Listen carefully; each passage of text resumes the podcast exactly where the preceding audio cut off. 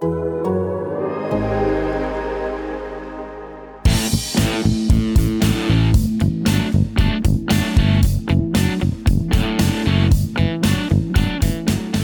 and welcome to Glad Tidings, the athletic podcast all about Everton Football Club. On this week's episode, we'll be talking about the mounting injury crisis ahead of the big restart, in particular, why Marco Silva can take some of the blame for Jean Philippe Gbamin's latest setback. Plus, we'll discuss whether the Merseyside derby will need to be played at a neutral venue. We've been keeping our eye on one, Jonjoe Kenny's progress out in Germany, the Everton right back. Uh, Paddy's watched him in recent games, and we'll be discussing the news regarding Leighton Baines' future. But first off, Paddy, how are you keeping, mate? I'm all right. I'm I'm I'm doing okay. I'm certainly kind of in in as good spirits as I, as I potentially could be at this moment in time, and, and that's off the back of a a seven days in which Everton have given us an awful lot to write about, and not all of it positive, obviously with with the varying um, pieces of news coming out from the club, um, particularly to do with injuries, but but also to do with Leighton Baines, which was was obviously a piece of nicer news. So yeah, I'm I'm okay. How are you? I'm all right. I've just been to buy some coffee, so things are immediately looking up. I ran out. I ran out on espresso pods, and it was um, my low low point of lockdown at the moment. I realised I might uh, I might be stranded, but no, that was open. anyway, on to uh, slightly more important matters than my caffeine intake. Jean Philippe Gbamin, as I said at, uh, just at the top there, has had unbelievably rotten luck and uh, another setback. We've written about that today on the Athletic. Um, and we've gone into perhaps the backstory of the factors that played into his sort of third injury, or certainly his second major injury, since he joined only last August. Um, Marco Silva's kind of obviously the you know the, the manager who signed him and was so keen to use him, and maybe part of the sense that that eagerness certainly in the early days uh, has done him no favours. Yeah, I think obviously this is a, a new injury and a, and a, and a fresh setback for Gbamin, who was, was not too far away, in all honesty, from resuming full training with, with the rest of the Everton squad at Finch Farm. The fact that this is a new injury obviously is, is even more of a blow to a player that's that really not had clean breaks this, this year. He's, he's been really, really unfortunate. Um, and I think certainly from the conversations we've had, people are putting forward a variety of reasons to, in an attempt to explain really what's happened because I don't think in many cases this is an exact science. It's not like you can just say, here's one thing and one thing alone. I think that there are a whole variety of factors right the way through to even, for example, how the pandemic and, and lockdown has affected players on the rehabilitation trail, how the pandemic and lockdown has affected players who are yeah. um, just just fit and, and kind of ready and raring to go otherwise, but are um, having to take a massive step up in terms of intensity over the, the, the weeks and months to come. So all those factors go into the melting pot, but the the first one when we charted the story, I think, of Gbamin's season and, and what happened, the first one I think comes shortly after Gbamin joins the club we're led to believe that, I mean, he obviously signs very early August, and he had been away with Ivory Coast, his national team, at the Africa Cup of Nations in, in July. He was then afforded three weeks off prior to signing for Everton, um, and then only, we're told, did one week of full training before the start of the season. Now, he was on the bench for, for the game against Crystal Palace at Selhurst Park. Uh, for one reason or another, he ended up on the pitch in the second half. And I remember speaking to Marco Silva after the game, uh, a small group of us who'd made the trip down from from uh, well up from um, the northwest of England to to South London, and Silva kind of admitted then that he'd kind of had to throw Gbamin in because Delph wasn't 100% fit and Andre Gomes had come off in the game just be well he was injured just before half time so he thrust a player in who maybe wasn't ready in terms of fitness, certainly wasn't ready in terms of adaptation. And we all saw a, a really rusty performance from Gbamin, I thought, at, at Selhurst Park. Mm. He, looked like he struggled with the pace and tempo. And that's, that's in possession, but also out of possession too.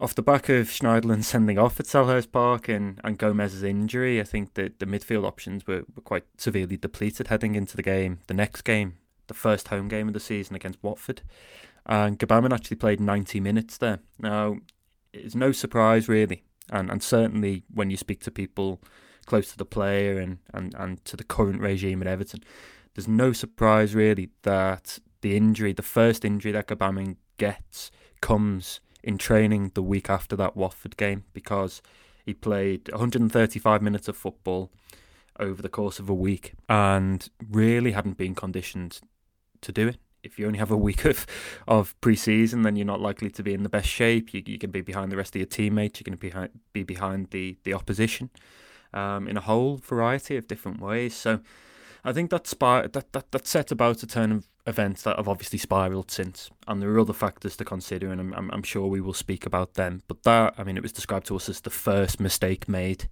in the chain, and I think it's worth po- pointing out, as we did in the piece, that this is not a player that's necessarily had a long history of injuries. You, you look back to his time at Mainz and you aggregate the three seasons he played there, and he racked up over 100 appearances in across all competitions. Germany obviously doesn't have 20 teams in it in its Bundesliga anyway, so he was playing the, the bulk over 90% of, of Mainz's games. Hadn't really had much of a history at Lens either in France of, of picking up significant injuries. Certainly nothing other than kind of soft tissue things. So this is a surprise to anybody that's known him. The, the situation, how how injury prone he has been in this spell at Everton, and certainly not something that Everton foresaw when they paid twenty five million pounds to uh, to take him from Mainz. I just think that there are a number of issues now, and uh, and of course there are other injuries in other parts of the pitch. But just look at the middle of the park, and it just feels as though it's been severely depleted. Um, over the course of the last seven days, it really does, and um, you know it's it's just another area when I think Carlo Ancelotti we already knew he had to reinforce uh, the centre of the park, and it's only double underlined that that necessity in whatever capacity the transfer market is going to re-emerge this summer. Well, you can read more about Gbamin on the site, and it's just one of a number of articles from Paddy myself the past week. Remember, if you're not already a subscriber, you can sign up right now. Uh, take advantage of our 30 day free trial by going to theathletic.com forward slash glad tidings to enjoy the best football writing anywhere just as the football returns. So let's talk about Leighton Baines' situation next. Uh, so we, we, reported back in March um, that we felt it was it was ever increasingly likely that Baines would recommit for another season at Goodison Park. As you said earlier, mate, it's something that is is I would say a cause for um, for some much needed uh, cheerfulness uh, in the in the current uh, climate, um, and that's not to be twee there just because he's popular and it's Leighton Baines and you know you know we're not just saying it because he was once a brilliant left back. Um, I'd suggest he's still got a lot to give as a, a valued squad member when he when he's called upon and uh, in every other way that an experienced player can can contribute, don't you? Yeah, I would completely agree with you there, and there there are a number of things that are tied into this, and and I think they all come together to make this something that's almost universally popular. The, the, the first thing, as you've mentioned, is that there's a sentimental value attached to retaining somebody like Leighton Baines. He's a player that the fan base really gets on board with. He, there are lots of positive memories you can look back on in his in his career at Goodison so far. But I think the other thing, and, and more important for Everton and particularly for Carlo Ancelotti, is just how well he's played this season when he has been given an opportunity. And I don't think I would have been the only one who looked at the run of fixtures in December that Duncan Ferguson took charge of. I, I think Lucas Digne got injured against um, Chelsea in Ferguson's first game in charge, and Leighton Baines had to fill in for a number of games, including uh, Manchester United away, Leicester in the Carabao Cup. Um, and they came in quick succession, those matches, because it was the festive period and, and everything else. There's a little question mark there over Leighton Baines, given uh, kind of longevity issues and stuff like that. He's coming towards the end of his career, as we know. And yes, there's lots of quality in that left foot, but how would he hold up um, playing those games in quick succession? And Mm. What he did was, I, th- I, think, particularly at Old Trafford and then also against Leicester, with that wonderful goal he scored um, to take the game to, to extra time and, well, to take the game to penalties, I should say. He, he proved that he's got a lot still to offer Everton here um, and almost kind of reopened a bit of a debate, uh, if you could call it that, over the left back spot and, and what we do moving forward. So he's earned it on merit.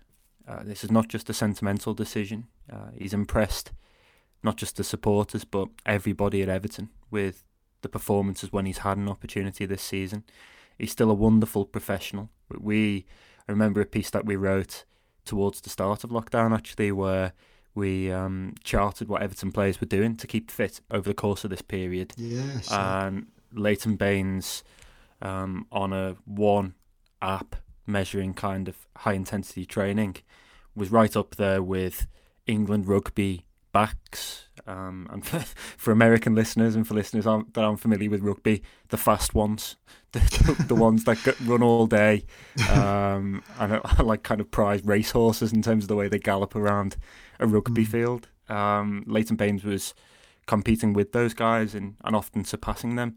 Uh, think if you look at the, the app now, he's still right the way up there in some of those metrics. Uh, so he's keeping himself in wonderful shape. Uh, he's got he's obviously got a lovely left foot. He's a popular figure in the dressing room. He's a, he's, he's a leader, a quiet leader, I would say. Certainly not a, a particularly vocal, um, tub thumping one. Um, and it just seemed to make sense uh, across the board for me. Really, Everton are going to have. You would think Everton are going to have a number of issues to remedy over the, the, the course of the next window. It's a different landscape that they're operating in now after after COVID and, and everything else. So you would think that financial situations will change somewhat uh, as the economy um, shrinks and, and contracts a little bit. And I think to have this issue at left back fully resolved, to have two players of the quality of Luca Digne and, and Leighton Baines means that Everton can almost just fully focus their attentions on, on for me, um, the injuries. Um, I've, I've kind of highlighted the, the two positions that Everton need to look at more than any others, um, and that's central midfield and centre back. Um, I just think that that um, left back boxed off, but Gbamin's injury means that um, if Carlo wanted one central midfielder, as we're led to believe, um, before the injury uh, to Gbamin, then he'll now probably want two, and or he will need to. Whether he gets to is another matter.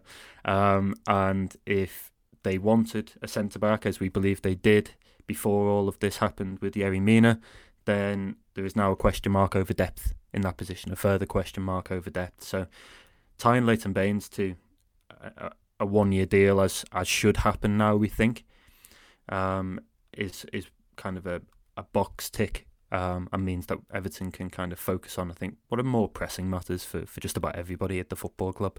Absolutely. Uh, and one pressing matter, certainly on the horizon as we think about football's return, is the not insignificant um, fixture that we've got next up, the 20th of June. Feels in, in some way we're only on the 4th. It, it's a while off, I am sure. It will rattle around very quickly. The Merseyside Derby.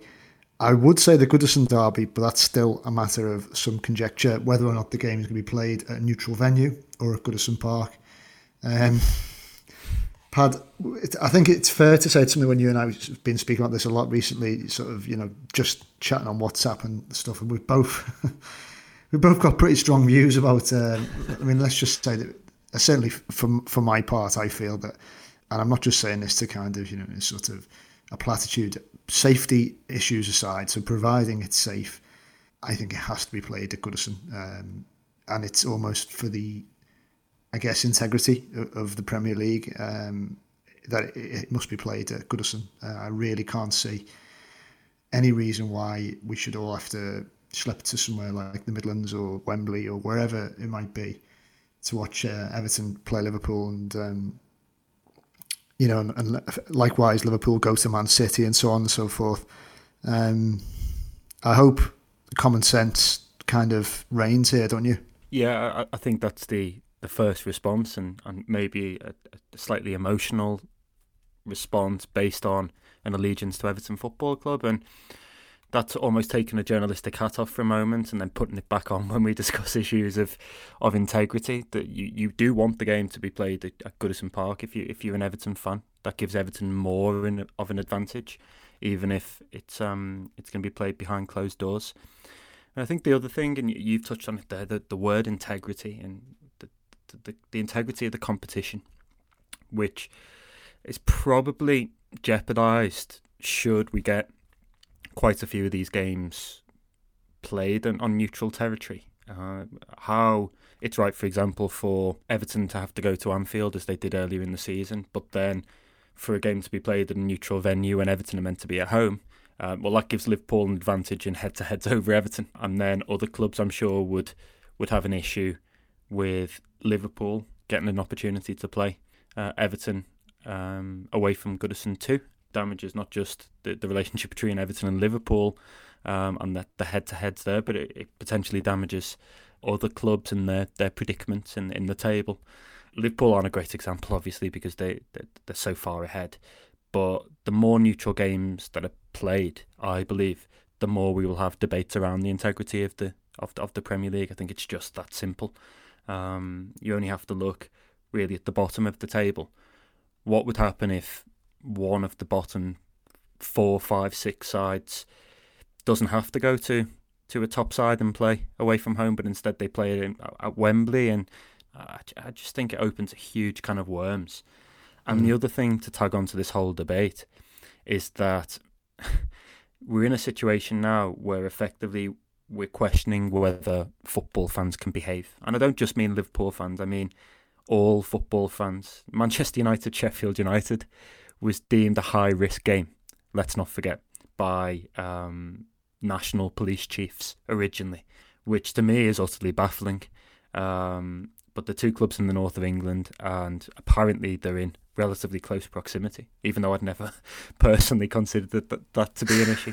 uh, I've never seen Manchester and Sheffield as particularly close. Uh, they're separated by substantial land barriers, uh, we, we should say, in the Pennines. So there's a huge kind of worms here.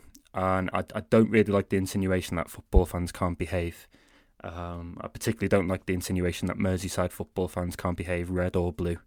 Um, and yes, if Everton were to play Liverpool away from Liverpool, it hands Liverpool more of an advantage. So I don't see how, with my Everton hat on and my journalistic hat on, I don't see how that works for Everton really. No, no, no, nor do I. Um, well, let's let's kind of switch back to a, a sort of playing matter that, that we have been able to a game we have been able to watch um, in in um, a couple of occasions and it's the progress of Everton's young right back Jonjoe Kenny, obviously over on loan uh, in Gelsenkirchen with Schalke. Um, Bundesliga, as we know, has returned, and it hasn't been it hasn't been plain sailing for Schalke and, and David Wagner's side really, um, which is a shame. I, must admit I got a soft spot for them when I went over earlier in the in the season and spoke to Jonjoe there. It was a nice club. Uh, he seemed really really happy, and he was absolutely flying at the time. Um, you you watched his game, uh, rather you watched their game at the weekend, and and sort of saw maybe not just a player who didn't have the perfect afternoon, but a team really that are in a bit of a malaise and maybe affected Jonjoe's fortunes. What did you make of it all? Where do you think he's at in his progress?